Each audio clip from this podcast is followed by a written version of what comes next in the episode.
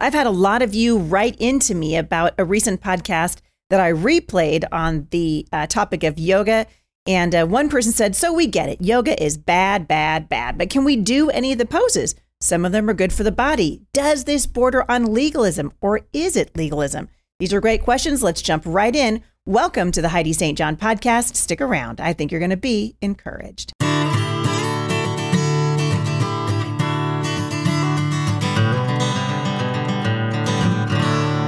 Hey, everybody, welcome to the Heidi St. John podcast. I'm glad you guys have joined me today.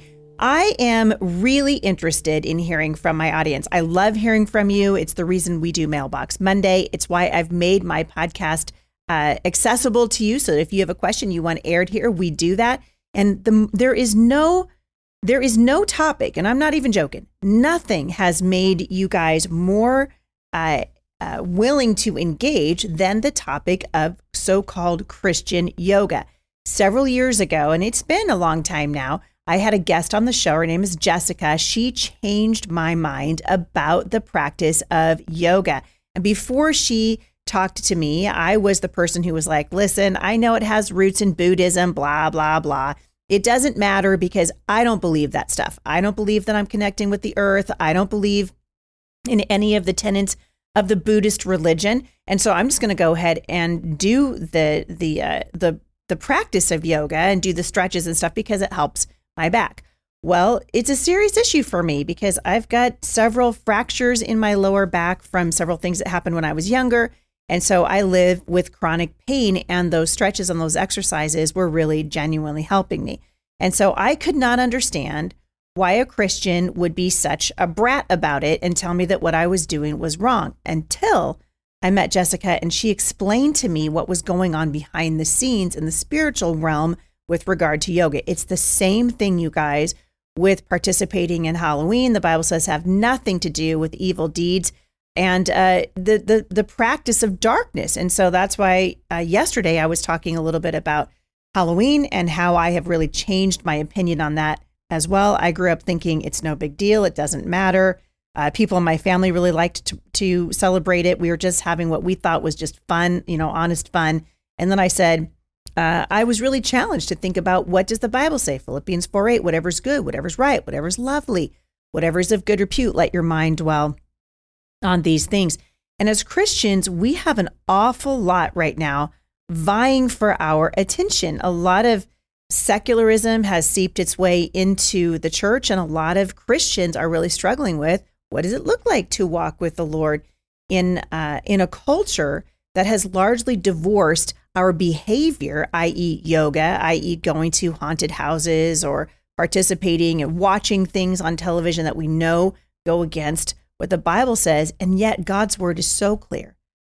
Uh, we are to have nothing to do with things that we know are evil. The Bible says bad company corrupts good character. The Bible says as a man thinks in his heart, so is he. Philippians 4 8, whatever's good, whatever's right. We know that God wants us to focus on those things because no one understands the human heart better than Creator God. And He knows how susceptible we are to um, allowing our lives to be compromised. And I think by and large, that's a huge part of the problem in the culture right now, right? We have allowed ourselves and our uh, our lives as Christians to be taken captive by the world that we live in. And so I thought I would read this to you today. Uh, a, a, a, comment I got from a, a, listener named Chris, who, hey, Chris, thanks for writing into me. I think his wife listens to the show. So sounds like you might be listening to Chris. So thanks for writing into me. This is what he said. And I thought this was worth commenting on and taking this. And we'll talk about legalism as well. He said, uh, Heidi, so yoga is bad. Got it. The biomechanics of some positions are really good for physical therapy and exercise. If you are saying that no yoga position should be done at all, even without knowledge that it's a yoga position, then what's another option? Saying bad, bad, bad without other options is taking away my physical therapy exercise with nothing to replace it. I learned some stretches and exercises in the gym and the army. It was uh, I was a high school student. It was a high school student that pointed to me out to me that it was yoga. For example, the pigeon stretch, bridge pose, a toonie uh, spinal twist, etc. The low lunge, uh, and uh, he wanted me to comment on that. So first of all, I think we want to be very careful not to slip into legalism. I think several people, myself included, uh, we were taught uh, uh, several stretches. I did this when I broke my back the first time. That I later learned the thing I was doing is something in yoga that is called downward dog. So, what I'm talking about is marrying the two things together. I'm not saying you can't do that particular stretch, if it's stretching your back, stretching your hamstrings, whatever it is. I'm saying that when we participate in something called holy yoga, there's nothing holy about it. So I'm not saying you can never do the stretches. I'm saying we shouldn't be having, we shouldn't be hosting so called yoga classes in our churches or participating in something called holy yoga because you can't unhitch the practice of yoga. Stop calling it yoga. You want to do a stretch, great. But when you say I'm practicing yoga, you got to understand what you're doing. So I want to read to you from an article that I actually posted on my personal Facebook page by a guy named Jonathan Zin Trong. It looks to me like he may be a Vietnamese uh, in his ethnicity and grew up in Buddhism. Listen to what he said. Let's talk about a controversial topic for Christians yoga in the church. Growing up as a radical Buddhist, I taught many occult practices, experiences which now allow me as a Christian to quickly discern the occult from what is truly holy and righteous. As a child, many Buddhist monks believed me to be a reincarnation of Buddha from Tibet. They asked me to train people on many occult practices, such as opening third eyes, meditation, astral projection, keys to commanding demons, mind control, mind programming, and the cursing or charging of objects to impart demons into the possessor, among other wicked and occult things. Christian yoga otherwise called holy yoga, is crazy, dangerous, and idiotic for any Christian to practice. Amending anything, especially things meant to be the worship of other gods, is like saying Christian, Christian witchcraft, holy voodoo, Christian magic, or holy Halloween. The truth about yoga is that all forms, no matter how it's repackaged, are forms of idol worship, the worship of false gods and demons. If you ask the true yogis, a master of the religion of yoga, they frequently scoff at the idea that Christians belittle their religious acts of worship by calling the religion of yoga, quote, stretching or exercise. The word yoga comes from the Sanskrit root word yug, which literally means to yoke or to unite. This union does not refer to the union of your fingers touching your toes or your nose touching your knees. Instead, each yoga pose is designed to create a yug, a yoke, or a union of the person who practices yoga. Now there, Chris, this is this is what I want you to hear. It's the person who's practicing yoga with the three so they're they're these poses are designed to hitch the person who's practicing yoga with the three distinct Hindu gods, Brahma, Shiva, and Yeshuna, the Hindu version of the Holy Trinity. This practice of yoga, no matter how you attempt to repackage, justify, or sanctify it, is 100% idol worship. These poses invite this so called trinity of Buddhism to enter you, to be yoked to you, and to be unified with your soul, mind, will, and emotions, and your flesh, your body. What I find sad and interesting is that most, quote, Christians who practice yoga religiously will defend their practice with more fervency and more passion than their relationship with Jesus Christ. Uh, you can find this article at godmanifest.com forward slash holy yoga. And I could not agree more. It's amazing. You know, we get all offended. Wait a minute. I'm, you know, we're doing holy yoga in our church. Well, how about this? Knock it off. Knock it off. You guys, we are to have nothing to do with idol worship. And that's exactly what this is. And the people that understand what yoga is know that. Ezekiel 44, verse 23 says, Moreover, they shall teach my people the difference between the holy and the profane and cause them to discern between the clean and the unclean. 1 Peter 3:15 sanctify yourself uh, sanctify Christ as Lord in your hearts. I think this is interesting. I want to go back to 1 Peter chapter 3 for just a moment and uh, listen to what he, he he's talking about earlier in the passage what it means to suffer for the sake of righteousness. Now, in Christianity today, we don't like to suffer for the sake of righteousness. We certainly don't want to, uh, you know, to inconvenience ourselves by taking our kids out of a wicked and profane system that's teaching our children that they evolved from an animal and that uh, and that their parents aren't an authority in their lives and there's 400 genders and blah blah blah blah blah. We want to be comfortable. Well, guess what? In the United States, we are going to learn what it means very quickly now to be uncomfortable.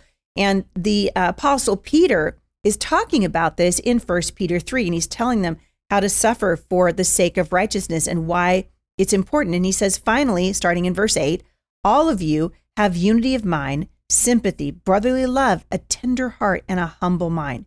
Do not repay evil for evil or reviling for reviling, but on the contrary, bless, for to this you are called, that you may obtain a blessing. If you go down to verse 13, he says, Now who is there to harm you if you are zealous for what is good?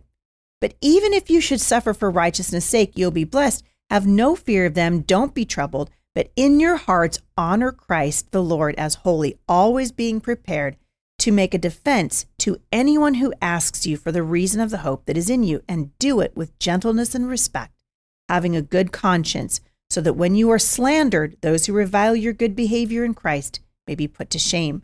For it is better to suffer for doing good, if that should be God's will, than for doing evil. When you need mealtime inspiration, it's worth shopping Kroger, where you'll find over 30,000 mouthwatering choices that excite your inner foodie. And no matter what tasty choice you make, you'll enjoy our everyday low prices, plus extra ways to save, like digital coupons worth over $600 each week. You can also save up to $1 off per gallon at the pump with fuel points. More savings and more inspiring flavors make shopping Kroger worth it every time. Kroger, fresh for everyone. Fuel restrictions apply. My Pillow is having a mattress sale. I have a My Pillow mattress and I love it. In fact, I'm getting ready to buy another one for my daughter. Right now, the complete mattress system is on sale for 50% off. This system comes with two free premium My Pillows and a free set of Giza Dream bed sheets. Mattresses come in coil and foam in a wide range of sizes from twin to split king and carry a 10-year warranty with a 6-month money back guarantee. Call 1 800 447 0541 or visit mypillow.com and use promo code Heidi to save 50% off the complete mattress sleep system. This deal won't last long. Enter promo code Heidi to save 50% today. And I thought it was interesting that the article that was uh, posted on Facebook, and I'll link back to it in the show notes today, that the author of this article said that he finds it fascinating that Christians would defend the practice of yoga more passionately than they would defend their faith in Jesus Christ because it is sort of um, uh, it's hip right to do yoga. Everybody's sort of into it. You can do hot yoga. We do holy yoga. And as i told you guys before i fell into that camp until another christian sister in the lord came to me and said this isn't right. And once i understood oh my goodness i shouldn't be doing this I stopped doing it. Does that mean that I never stretch? That I never, uh, that I never, that I never uh, do a, a pose that's called downward dog? No, I do that. I might do that when I get up in the morning, when I get out of bed for a moment. I might, uh, I might do some stretches that help my back. What I'm saying is, when we when we go to classes at the gym, and it's a yoga class, no, don't do that. If you're hosting quote holy yoga at your church, stop. There's nothing holy about it you guys can be doing Pilates. There's lots of different things that we can do that will um, incorporate stretching and strengthening in our lives. And I do think it's true. You know, one uh, criticism that someone wrote into me about was that Christians seem to not care very much about our temple. Well, I think that I think that you can make a case for that. But there are lots of Christians, like my friend Dr. Mark Sherwood, who come on my show all the time to teach you how to take better care of the temple which God has given you. And so, of course, it's very important for us to take care of our bodies. Our bodies belong to the Lord, and we need to honor the Lord as we take care of the temple that He's given us. But you guys, yoga is not an okay thing to practice. We don't want to fall into legalism, which means, you know, you see uh, a Christian brother or sister in the Lord and they're, you know, they're doing a pose that you're like, oh, hey, I saw that in a yoga book one time uh, if if we're doing the poses independently and we're not doing them as a part of practice of yoga, in other words, I wouldn't do. Um, I can't even. It's been such a long time, you guys, since I practiced. I can't even remember the names. But there's like the sunrise pose, and I would never do a flow like a yoga flow. I would never do that anymore. Um, I might do uh, some of the stretches, but I would never do them in order. I would never do them as I learned them in yoga. You know, over 10 years ago from my physical therapist, I stopped doing that a long time ago. And so I would unhitch yoga from Christianity. There is no such thing as, quote, holy yoga. I know that offends some of you. I would ask you to take it before the Lord and ask God what He would have you do with the information that you have been given. There's so many questions that you've been writing into me with. I wanted to get to a couple more of them in today's show. Uh, an anonymous listener in Virginia said, Do you think someone can be a narcissist and a Christian at the same time? Is it biblical to remain in a marriage with a narcissist who believes they should be put first above all else? This is a really important conversation to have because I think that as people that are trying to follow Jesus, we are still struggling with our flesh, right? We still want what we want. We can we want to make excuses, uh, and especially in the area of marriage, I'm seeing this more and more. It's important that we remember that God sees marriage as a covenant relationship. And one does not simply end their marriage because they're unhappy, because they're married to a narcissist, because they're married to somebody who, you know, continues to leave uh, their dirty clothes out on the floor rather than put them in the hamper. I mean, I've talked to women and men actually all over the country for for decades now out on the road and I've heard every kind of excuse under the sun for ending a marriage. As you guys heard me say several weeks ago, I do not believe that it is right nor healthy nor biblical to stay in a marriage where a, a husband or let's say a wife is abusing you or you're being beaten or sexually abused. Uh, obviously, this is not God's heart. But I think we need to be very, very careful that we don't then take that over into every little thing that bothers us. For example, does the Bible have a biblical out for women who are married to a narcissist or a man who is married to a narcissist? The simple answer is no marriage is a covenant relationship and it should be uh, it's a very last resort. Divorce is, is the last resort. The bible says that god hates divorce.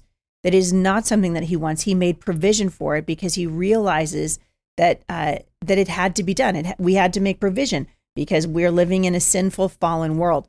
But to say that because someone is a narcissist and they think they should be first above everything else that's reason for a person to get out of a marriage i don't think that's true I think it's reason for you to continue to pray. I think it's reason for you to get counseling. I think it's reason for you to uh, to find help that you need.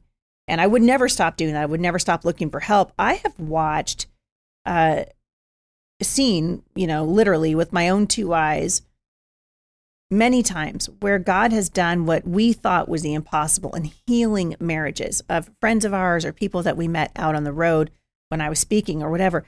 We we we seem to want to limit God to, you know, certain areas where we want his help. But if we want an excuse to get out of our marriage, we just sort of get out of it. And we, we can fall into legalism, which is what I, you know, how I grew up. And my, my mother, you know, obviously in a terrible relationship with my dad. And I listened, you know, behind closed doors as a young girl to the elders and the pastors of our church tell my mom that she had no right to get out of this, you know, this terribly abusive relationship that she was in and just, you know, making, telling her, listen, you need to have sex more with your husband, you need to be more submissive. They didn't understand that had nothing to do with what was happening in our home at the time. And you can fall into legalism where we just, we, we can't even act with common sense or look at God's heart for husbands in the home. Husbands love your wives like Christ loved the church. Women are called to honor and respect their husbands. And we can be caught in the legalistic side of of uh, of any issue, whether it's you know exercise or whatever you want to want to call it, or we can swing way over here to liberty, where we just go, you know, I'm unhappy, and I don't think God wants me to be unhappy. I had a woman come to me one time and say, I'm very unhappy in my marriage. I don't think God God wants me to be unhappy. Well, guess what? Your marriage isn't about your happiness. Marriage is an opportunity for you to become more like Christ. It's sanctifying, right? Anyone who's been married for more than 15 seconds understands that there will be good days and bad days. And sometimes, you guys, good years and bad years, bad seasons, difficult seasons where we struggle financially, we struggle with our health, or whatever it is. And God says, work these things out together. We're to love one another. And so I think I've said this before, but at, you know, at the risk of repeating myself, the devil doesn't care what ditch he knocks you into so long as you're in a ditch. So you could be in the ditch of legalism where you uh, you unilaterally apply what looks to be a, a biblical principle without common sense, without asking the Lord for, for his help with the application of that biblical principle, and you could stay in a really abusive relationship, or you can make excuses for homosexual sex. We see this also, right? When you swing over into liberty. And the the truth of the scriptures of God is found through reading his word and rightly dividing it. This is why God says study my word, right? Study it in context. The truth is always found in the middle. And I think our human nature it typically pulls us to one way, one one uh, side of this narrow road that the Bible says leads to life, either to one side, the ditch of legalism, or the other side, the ditch of liberty, where everything goes and grace covers everything and it doesn't matter anyways because we're saved and we're going to heaven, so we'll just do whatever we want. Those are both a misapplication of scripture and a misunderstanding of the heart of God. And so we want to be studying his word. It's part of the reason why uh, we have Mom Strong International and faith and the Faith That Speaks community as we're studying the word and we're trying to understand it so that we can rightly divide it so that we can become more like Jesus. And I want to encourage you to that end today. Whether the situation that you're dealing with uh, is, you know, something as I feel like black and white as whether or not we should be practicing yoga or whether or not we should remain in our marriages, God's word has the answer, and we need to be seeking Him. The Bible also says that wisdom is found in the counsel of many, which means that we want to seek out uh, the thoughts of those that we know that are following hard after Jesus Christ. So when I say, you know, wisdom is found in the counsel of many, right? Quoting to you from the scriptures, that means that you're looking for wisdom from someone whose life is a life that is worthy of following. You see someone leading an exemplary life and you know these guys are following Jesus and you've got a question about something, we should be living in community and asking those questions. Uh, and so some of these are difficult issues. Some of them are, I think, are more simple, very uh, like, you know, you're going to ask me about the issue of homosexuality. That is clearly sin. Uh, there's no if, ands, or buts about it in the Word of God. We have made these things more difficult to understand because we've cherry picked verses out of the Bible and then put them together out of order, out of context, and then come up with a theology that actually doesn't match up to the scriptures. And so we want to be careful of that. I really appreciate you writing in. I love having these conversations. I love reading your comments, uh, even your criticisms. I don't mind those. You guys can reach out to me, HeidiStJohn.com forward slash mailbox Monday. Last night, I started our Bible study in person. We had a great turnout. We're really excited about that. We are filming this series on the book of Revelation, and we will be releasing that as soon as it's past post production so that those of you who want to watch these videos in your churches and for your women's Bible studies, et cetera, et cetera, can do that. Uh, God gave us the book of Revelation. Revelation literally means an unveiling. And notice uh, it's the unveiling, right? It's the final word. God will have the final word as to how things are going to wind down in the age that we live in. And I believe the church age is coming to an end. I'm going to make a case for that as we go along and continue to teach through the book of Revelation. But if you'd like to join me, I, I do a question and answer on Tuesdays with my listeners, and we do a little bit more of an informal Zoom uh, regarding the study on the book of Revelation. I'd love to have you join me. You can sign up at momstronginternational.com. Listen, we appreciate you guys. I love to hear your ideas, your show ideas, and you can write into me with questions. We're going to actually play some of those on tomorrow's podcast. So uh, if you left me a voicemail at Spotify, we're going to be addressing a whole bunch of those in the next couple days at the show. If you're a subscriber to the Heidi St. John podcast, you know how to reach out to me, and I'm looking forward to hearing from you as well. I hope you guys have a great day. And if you haven't left reviews for my brand new book, Mom Strong 365, please do me a huge favor. Hop on over to Amazon and leave a review for that book as well. We love you guys. Have a great day. Love your people well. And I'll see you right back here tomorrow at the intersection of faith